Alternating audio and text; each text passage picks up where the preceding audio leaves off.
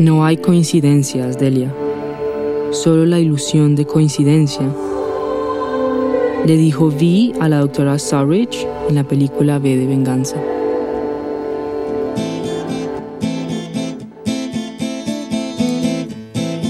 Te doy la bienvenida a una moto llamada Libertad.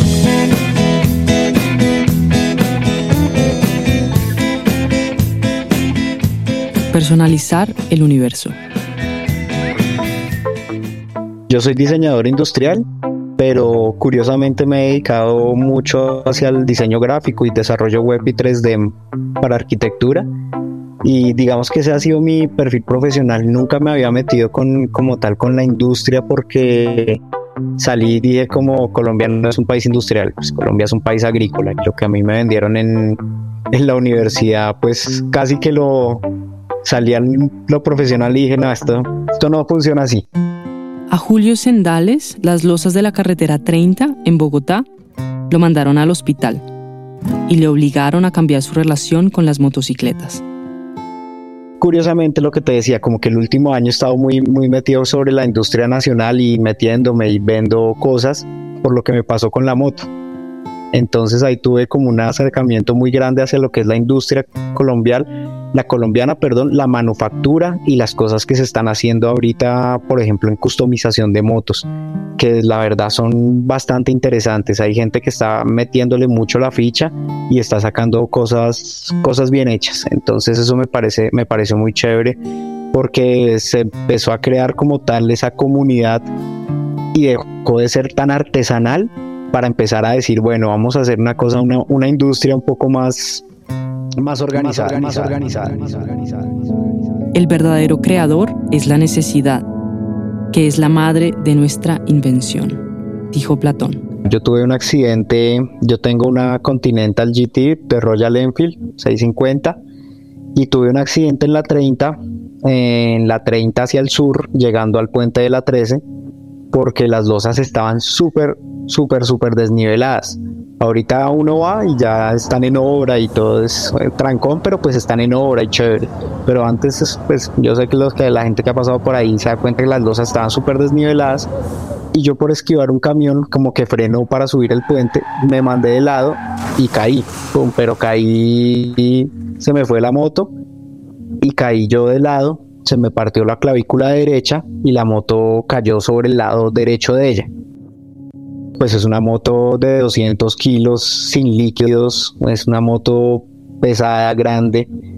Y bueno, me tocó hacerme cirugía, duré un fin de semana ahí en cirugía porque me caí un viernes en la mañana, salí hasta el domingo por la tarde, em, clavícula rota, mejor dicho, tengo una cicatriz vuelta una nada. Eh, esa es la, mi, mi tercera cirugía por caída de motos. La primera fue en la, en la Honda 125 que tuve luxofractura de la muñeca derecha y tuve fractura de Bennett en el dedo de la mano izquierda. Y pues ahorita platina en la clavícula derecha. Mejor dicho, eso ya tornillos más que la moto, moto, moto. En un artículo del periódico El Tiempo del 2013 se señalaba que construir un kilómetro mil metros de largo por 3.5 de ancho de vía en Bogotá costaba tanto como financiar la educación gratuita de 900 niños. El año pasado, en 2022, Portafolio sacó un artículo en el que se señalaba que a Bogotá le costaría más de 8 billones de pesos reparar toda la malla vial. Yo tenía un seguro y la llevé pues a que me la arreglaran. Yo dije, bueno, hagámosle, metámosle porque pues ya, ya estoy bien yo, metámosle a arreglar la moto, los espejos se habían dañado, eh, los, los silenciadores de los exhaustos pues se habían dañado, las punteras, em, el tanque se me había dañado, eh, la direccional se dañó, como que toda la parte derecha de la moto se dañó también como los contrapesos del manilar. Entonces yo dije, no, pues, empezar a arreglar esto a ver cuánto sale. Y Royal Enfield empezó a hacer la cotización y lo que te decía, me decía, no, nos falta el tanque, porque pues el tanque se va a poner nuevo. Y yo, ok, ¿y cuánto va la cotización? No, vamos llegando a los 11 millones de pesos. Son los detalles los que cuentan al momento de reclamar, acordar o pedir una cobertura. Hemos aceptado, sin preguntarnos y tal vez por costumbre, que los contratos sean largos, intencionadamente complicados y redundantes, y no es infrecuente que los clientes se lleven sorpresas cuando acuden a ellos. Leer la letra pequeña y asegurarse de que el seguro podría cubrir eventos posibles sin costos que superen los daños es una evaluación que no puede omitirse. A lo bien las cosas son un poco más estéticas nada más. Entonces me decían, no, obvio, es que si es estético, sea lo que sea, pero pues es concesionario y como se pasa por seguro, ellos prefieren es, poner todo nuevo.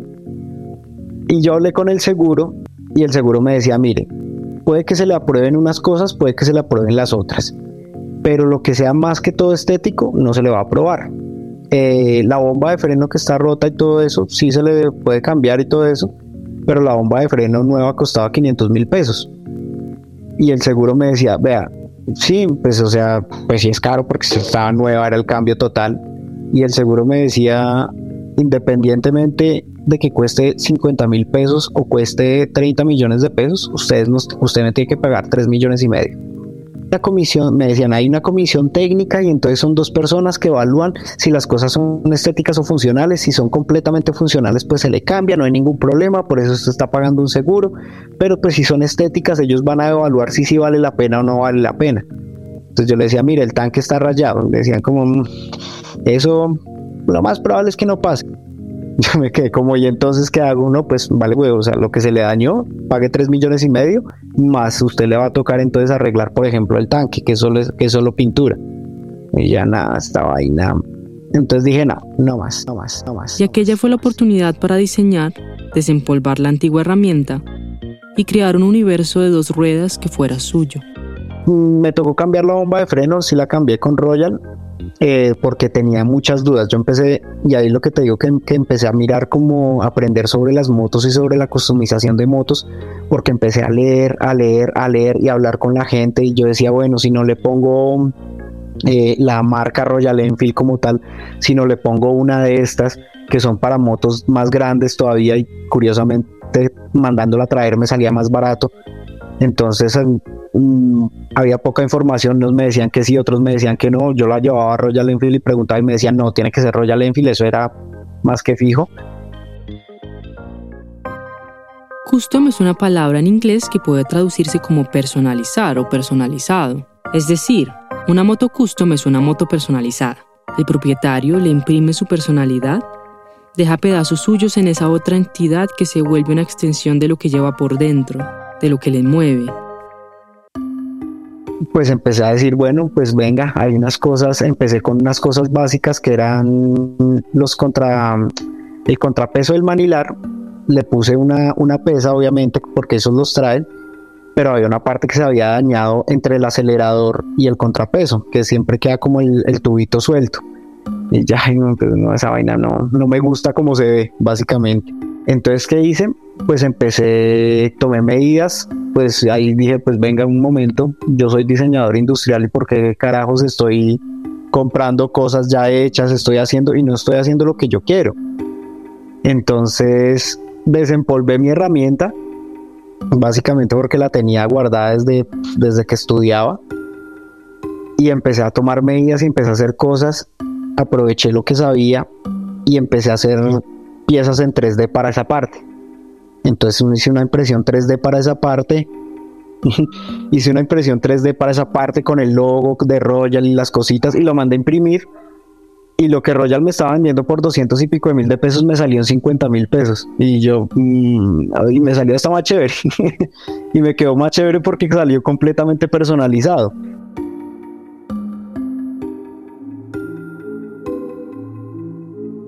La moto de Julio es una Royal Enfield Continental. La marca hindú apela a la nostalgia, a esos años 50 en Inglaterra, a la velocidad, a la juventud que parecía eterna, a la rebeldía, los golpes y al tan querido rock and roll.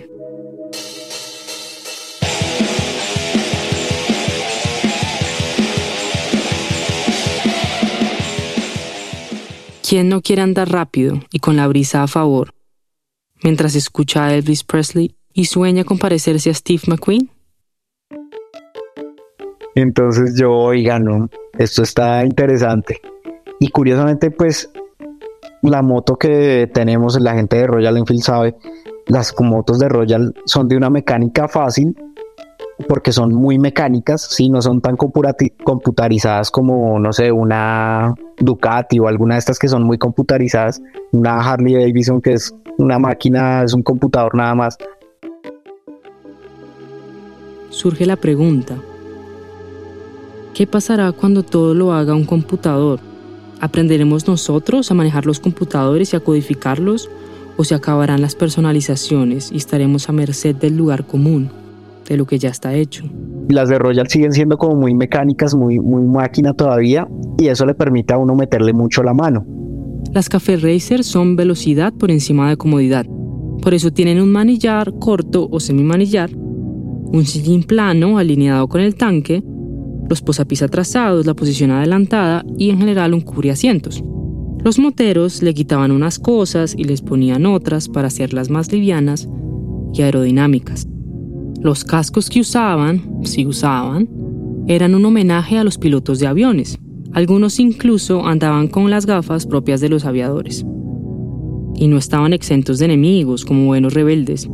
Para los años 50 eran los mods, los que vestían de abrigo verde y llenaban sus vespas y lambretas con retrovisores y farolas. Me lo tomé en serio y empecé a decir, bueno, ya, ya la arreglé, le puse la bomba, eh, la luz ahora se jodió, entonces voy a conseguirme precisamente otras direccionales que me gusten más. Entonces conseguí unas direccionales más tipo Harley, esas lo mismo, me costaron como 90 mil pesos y luz LED. Porque las yo no sé por qué hasta ahora, hasta este año fue que eh, Royal Enfield empezó a sacar iluminación LED. Para mí la iluminación LED debería ser ya casi que norma. Pero entonces conseguí unas LED y las puse. Y yo, bueno, ok, ya voy con eso, voy con las cosas del manjar, que son cosas chiquitas, yo sé que son cosas chiquitas, pero la parte de atrás, a mí siempre me ha gustado las motos que tienen tira LED y todo este cosa. Y yo dije, bueno, con, pues empecemos con, tienen, es una tira LED, esas de cuenta una, como te digo, como una cinta que se le pega o al chasis o tú lo metes dentro del chasis y, ella tiene metidas las, las direccionales y el stop. Em, y es una, es una tira, nada más. Sencillamente tú ves una línea. Y a mí siempre me gustaban esas, me parecían chéveres. Y yo decía, no, pues entonces le voy a poner una cosa de estas. Pero para ponerle eso, entonces tenía que obviamente quitarle por lo menos el stop a la moto original. Y yo, bueno, pues se lo quito, qué hijo de No, no, no creo que sea tan grave no creo que sea tan grave cuando miré, resulta que el stop me sostenía el guardabarros para que no se me cayera. Y el guardabarros tenía el portaplaca. Y quitar el stop no era solo como desatornillarlo y ya, sino que tocaba con pulidora cortar la soldadura del stop con el chasis. Y yo, pucha, ya se empezó a enredar la cosa. Entonces yo que dije, pues bueno, le hago, pues que lo que te digo, desempolvé mi, mi, mi máquina, mi pulidora con un disco cortametal y yo esto debe ser aluminio, obviamente reforzado, pero pues ahí se le veía el punto de soldadura. Y pues ya untaba el dedo, untaba la mano, le metí pulidora a esa vaina. Le metí pulidora y le corté el pedazo de abajo. Y ahora se me quedaba el lío de cómo era que sostenía yo el guardabarros. Y yo no quería hacer, yo, y la placa. Y todo lo que tiene la moto original yo lo tengo porque nunca le quise nunca le quise cortar un pedazo, nunca le quise hacer algo. Yo dije, no, mejor se lo dejo como está, como está en el caso de que la vaya a vender o en el caso de que la quiera volver a poner como estaba antes. Entonces nunca, nunca le hice como ese, como ese, como esas cosas. Entonces para sostener el guardabarros, desde la parte del chasis, eh, ella trae como dos tornillitos para que la, para que el pato se sostenga con una barrita. Yo esa barrita también se la quité, pero pues venía atornillada. Entonces cogí los tornillos de la barrita y le puse fue dos pasadores en hierro, que me fui hasta el Ricaurte. Y yo dije, bueno, ¿cuánto me cuesta un retazo de hierro? No, cinco mil pesos. Venga para acá. Y me lo llevé, lo corté, lo pinté y lo que te digo, todo eso, o sea, yo le metí lo más caro fue la bomba de, de, freno, porque sí me daba cosa porque es el freno. Después me puse a averiguar bien y también hubiera servido cualquier otro. porque averigué hasta una, hasta una Brembo y unas Brembo originales más o menos estaban casi que en el mismo precio, están mandando a extraer. Según Maslow, un psicólogo estadounidense, hay cuatro etapas en el proceso de aprendizaje. En términos coloquiales, se podría resumir de la siguiente manera. Incompetencia inconsciente. No sabes ni lo que no sabes. Incompetencia consciente. Sabes que hay algo que no sabes. Competencia consciente. Comienzas a comprender, pero necesitas prestarle total atención al proceso que realizas. Competencia inconsciente. Sabes cómo hacer algo y no necesitas pensar en cómo lo haces. Fue después de que, de que salí de eso, porque también quería montar mi moto otra vez. Siempre fueron como, como, como un mes y medio sin, sin poder moverme en la moto. Entonces después me puse a averiguar y no hubiera funcionado sin, sin ningún lío. Porque es conectar, tú miras a ver cuál es la de la izquierda, cuál es la de la derecha y cuál es el stop pero pues conectarlo y lo que te decía, yo no le di, no le, no le corté nada a la moto original, no, o sea, yo no cogí el cable y le puse eh, cortafrío y lo corté porque no quiero. Entonces, hacerle el espacio a la parte de arriba de la EQ del chasis donde queda, mejor dicho, eso. Mm, lo hice, le pegué los cablecitos como eran. Curiosamente, esa LED que tengo también la mandé traer, me costó como 80 mil pesos y es una LED, no es como la normalita que venden acá, sino es un poquito más, brilla un poquito más, es traída como de, de China, entonces tiene también un, un circuito que es un poquito más grande que si fuera un cable normal. Entonces haciéndole espacios, tuve que adaptarla, ajustar el espacio y listo, lo dejé ahí me quedó bien, la placa medio saltaba, pero después tuve un lío con la placa porque obviamente como quedó, no quedó tan asegurado, digámoslo, con tornillo, fue un error mío, se me cayó la placa en la mitad de la nada porque iba a Santa Marta y duré caminando yo creo que tres horas sin placa y hasta que fue como que paré a almorzar y yo, América, no tengo placa. ¿Dónde se cayó? No tengo ni idea. Y así llegué hasta Santa Marta. Como nos contó Kayler en otro episodio, la vida es distinta en el Caribe. Y así me tocó, o sea, saqué como un duplicado de placa con una persona que tiene un permiso de la Secretaría de Tránsito del Magdalena y me devolví con esa. Y, pero es una placa hechiza, o sea, se ve más hechiza que cualquier otra cosa. Pero pues sirvió para llegar a Bogotá. O sea, la verdad, la ley, y eso que no es tan respetada acá en Bogotá, pero la ley solo existe en Bogotá y en las grandes capitales. No, yo iba yo iba muerto del susto de que me pararan y que me dijeran que hubo su placa, sus vainas. Eh, gente con cuatro o cinco personas en una moto con niños de dos, tres meses sin casco, en. Yo antes a mí me decían como, oiga, usted va con casco, ya se está, ya está muy pegado a la ley. Y yo, no, we pucha. Antes los policías eran como, ay, qué chimba su moto y todo esto. Y yo no venga, vengo sin placa. Los tipos era como, ay, pues le toca poner el denuncio, pero pues, ah, como que no les importaba nada de eso, sino era qué bacana su moto. Bacano. La palabra bacano se usa extensamente en Colombia y Venezuela para designar algo muy bueno, magnífico o agradable. Un sinónimo podría ser chévere. Bacano viene del genovés, bacan, que significa patrón o capitán de barco. Bacanería, del italiano, con el significado de alegría, aparece en 1839. Bacán es un lunfardismo, jerga de delincuentes en Argentina, que se expande a través del tango en el siglo XX, con el significado de persona rica y sin preocupaciones, o como hombre que se lucra del ejercicio sexual de otros. Revisando el tanque, pues aprendí curiosamente porque este tanque es de inyección, no es de, no es de carburador, o sea, el motor es de, de inyección, pues aprendí como no va a decir a desarmarlo ni nada de eso, pero sí a desconectarlo como tal, los inyectores y las cosas que vienen desde la gasolina para poder bajar el tanque y que alguien me lo pintara. Entonces aprendí cómo era la cosa, cómo se hacía. Yo sé que son cosas que mecánicos que tienen mucho tiempo y muchas vainas van a decir como pues marica es fácil.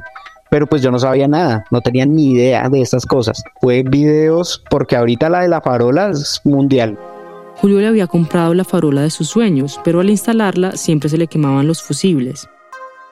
De alguna manera llegó a la revelación de que, como la moto es hindú, las polaridades eran inversas a las que se usan comúnmente en América Latina.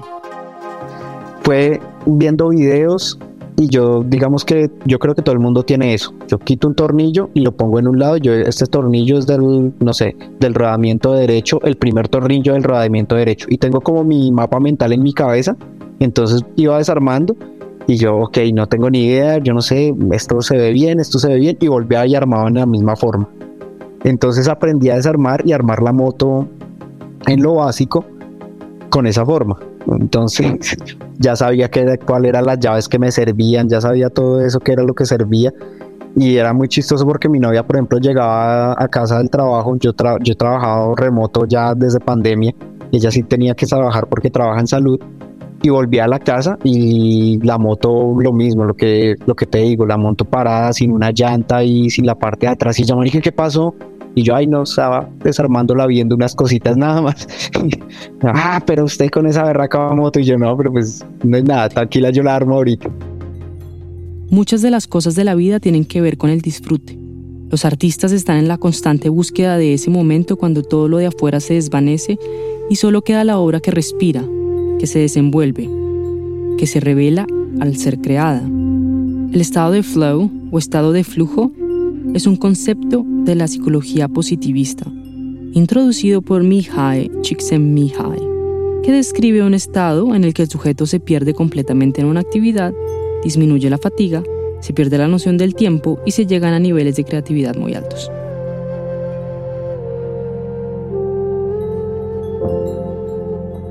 Curiosamente nunca me pasó, nunca me ha sobrado un tornillo, nunca. O sea, muy gracias a Dios nunca me ha sobrado un tornillo porque lo que te digo, sé cómo la desarmo y estoy como tan metido en el cuento, como que en ese momento estoy como tan metido en el cuento que sé en qué parte va con tornillo y sé cuáles son los, por ejemplo, las abrazaderas o las argollas que van de esos tornillos. Entonces, ay, mira acá está esta abrazadera, yo no, esa está muy grande, pues debe ser de otra. Pero ahí le casa y yo sí casa, pero no es de esa. Eso sí me ha pasado muchísimo porque soy, uy, soy como muy psicorrígido en ese sentido entonces siempre me ha quedado como muy... Nunca me ha sobrado un tornillo. Entonces eso ha sido, ha sido bueno. Después dije como, venga, eh, pues obviamente yo empecé a salir con la gente de Royal Twins, la gente de Royal, y las motos de nosotros por fábrica vienen con Euro 4, que son los, los exhaustos son grandísimos, son súper bonitos, cromados, pero pues tienen un catalizador gigante y entonces pues la moto suena no suena tanto y a, nosotros de, de, hombres nos gusta que una moto suene mucho. Un rugido es un bramido profundo producido por distintas especies de animales, especialmente los felinos. Hay muchas razones por las cuales rugen los animales. Entre las más comunes están la ira, la proclamación territorial y la comunicación entre miembros. También, a algunos animales, rugir les ayuda a encontrar pareja o a competir por una. El rugido también es un grito, un retumbo, un sonido que hacen las tripas. Curiosamente, un animal que no ruge es la jirafa, que no tiene cuerdas vocales. Y yo, nada, pucha, ¿qué hago? No, toca cambiar los catalizadores. Entonces empecé a averiguar. ¿Eras? Y yo, venga, ¿y esta puntera cuánto cuesta? No, me estaban cobrando, te lo juro, no, para esa moto son dos punteras y no sé qué, tranquilo, se le corta el tubo de yo no sé qué partes para hacerle la adaptación, yo no sé qué, y todo le sale por millón ochocientos. Y yo, man, ¿por qué está tan caro esta vaina? Y materiales, me dicen, no, eso es en acero inoxidable.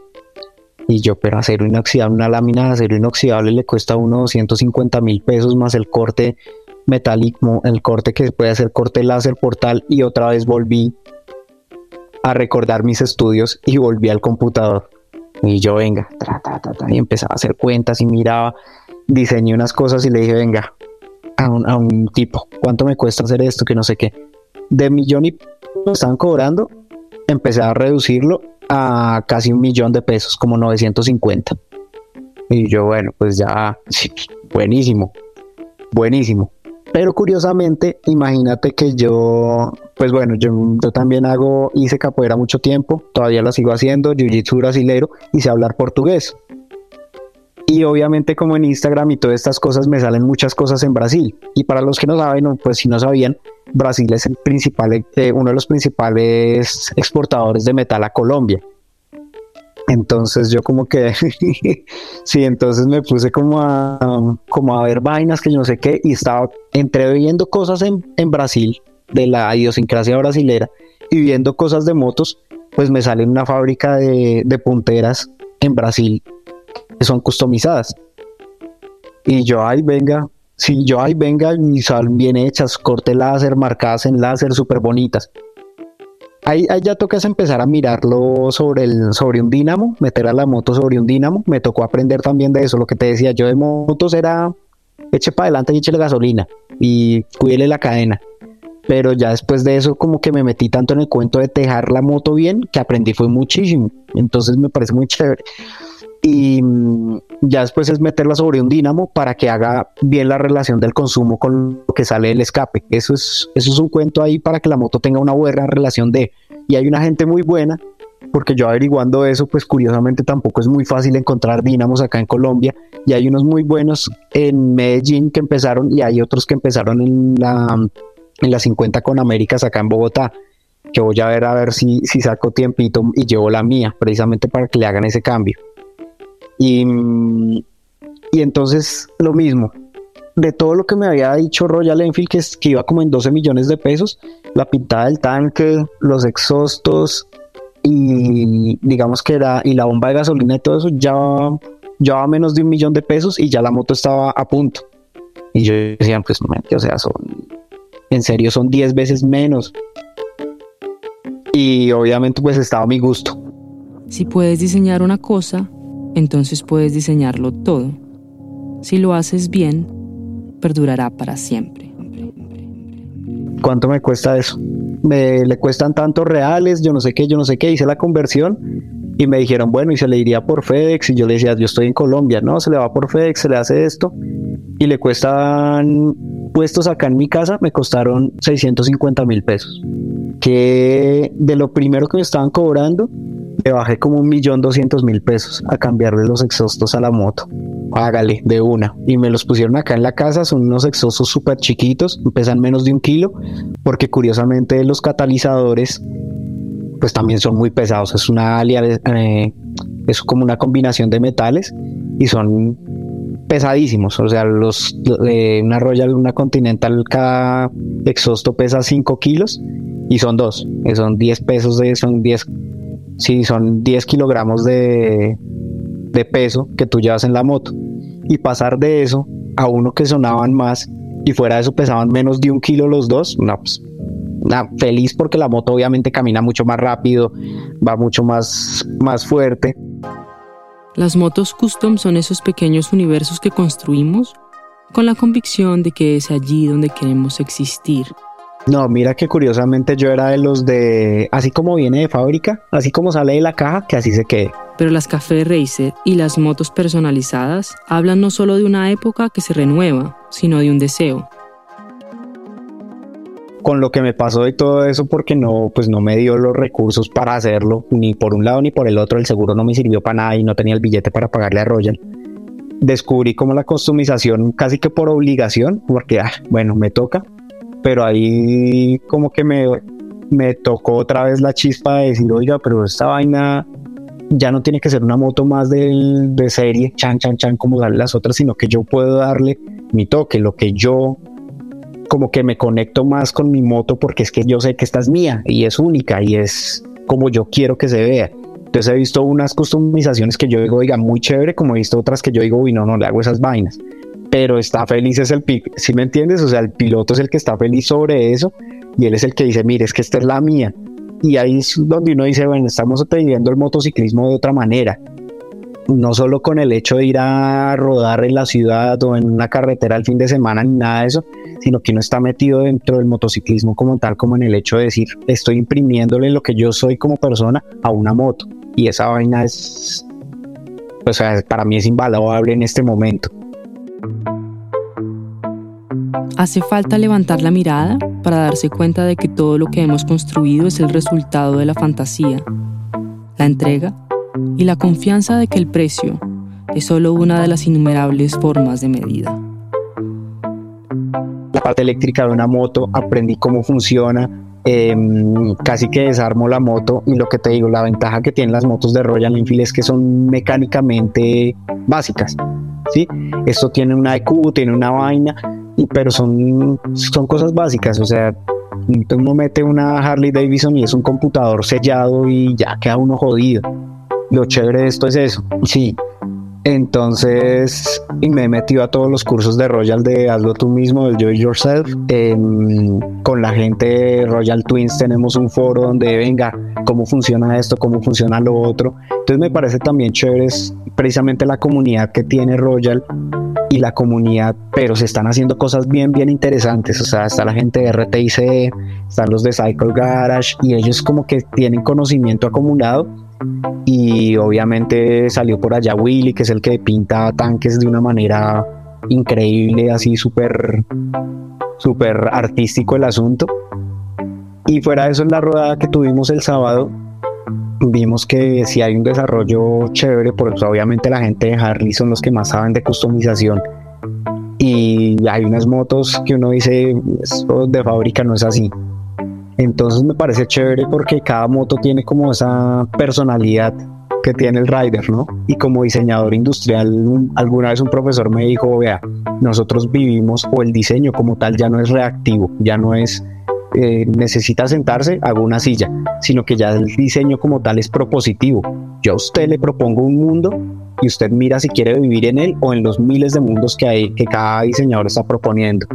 Y para mí como diseñador industrial, pues qué mejor que vivir en mi propio mundo, mundo, mundo. La teoría de las inteligencias múltiples fue introducida por el psicólogo estadounidense Garner como contrapunto al paradigma de una inteligencia única. Hasta ahora, el autor y su equipo han reconocido 12 tipos de inteligencia, lingüístico-verbal, lógico-matemática, visual-espacial, musical-auditiva, corporal-kinestésica, interpersonal, intrapersonal, naturalista, emocional, existencial, creativa y colaborativa. Sí, entonces así es.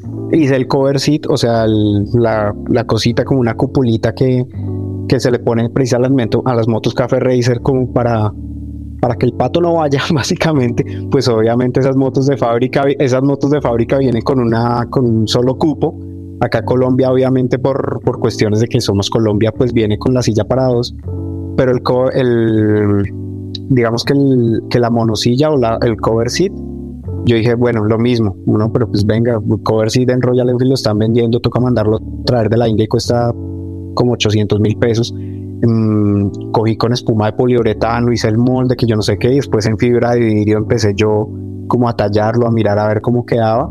Y estoy en ese proyecto. La verdad lo dejé un poco de lado, lo dejé abandonado por cuestiones laborales, pero también lo mismo, lo que te digo, pues aprovecho, lo hago como yo quiero y pues vemos que sale. Y si no me gusta, pues nada, pues hacemos otro. Entonces lo, es lo chévere, es lo bonito que he aprendido con esta cosa. La inteligencia visual espacial permite crear imágenes mentales, dibujar y detectar detalles. Esta inteligencia está muy desarrollada en los artistas visuales, los fotógrafos, diseñadores, arquitectos y taxistas, pero la usamos todos cuando, por ejemplo, tenemos que darle direcciones a alguien o reubicar los muebles de la casa. Este tipo de inteligencia nos permite ver objetos de varias dimensiones y moverlos en la mente. Obviamente entiendo, por ejemplo, que Royal Enfield y, por ejemplo, Harley se han, se han preocupado por crear una comunidad en torno a la marca. ¿Por qué? Por cuestiones de mercadeo, una cosa de fidelización de marca y, temas de más que obviamente les ayuda a ellos en sus ventas, pero yo sí creo que hay mucha gente que está apasionada por las motos.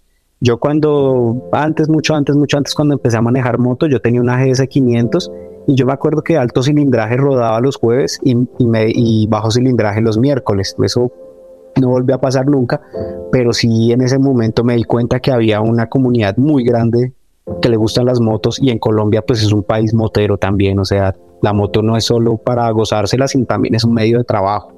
Entonces, Entonces, no, yo creo que ahí, ahí es encontrar, encontrar precisamente la gente con que uno se sienta cómodo. Y créeme que gente vas a encontrar. Entonces es chévere porque hay gente que le gustan las carreras, hay otros que quieren no solo pasear, hay otros que quieren un poquito más ese es el trabajo y que la moto le, le funcione para eso y hay gente para todo. Entonces creo que comunidad hay, es solo encontrarla. El valor también es personalizado. Habla no de algo que se puede comprar en una tienda, sino de la construcción, de un proceso, del amor. Y a eso es muy difícil ponerle precio. Pues mira que hace poco un amigo de Twins también, de Royal Twins, quiso vender una Interceptor customizada, muy de él, muy chévere. Y todos decíamos como bueno, y porque sí le metió plata y le metió y le metió pintura y tiene un poquito de cosas ahí bastante chéveres. Y curiosamente la gente le decía, ay, pero no tiene las cosas originales. Y él decía como, pues, ok, o sea, le metió mucha plata a las cosas originales, lo peor es que sí las tiene, pero él decía, pero es, pero si le metió mucha plata a la customización, la gente quiere el original. ¿Para qué? Yo creo que para customizarlas ellos. Al final decidió no venderla porque aparte de eso, como decían, le decían como, ay no, es que no es original, entonces le bajaban cada vez más el precio. Quizás todo esté conectado o quizás todo sea apariencia. Pero, en todo caso, Julio, un diseñador industrial, compra una café Racer que, por cuestiones externas a su voluntad, comienza a personalizar.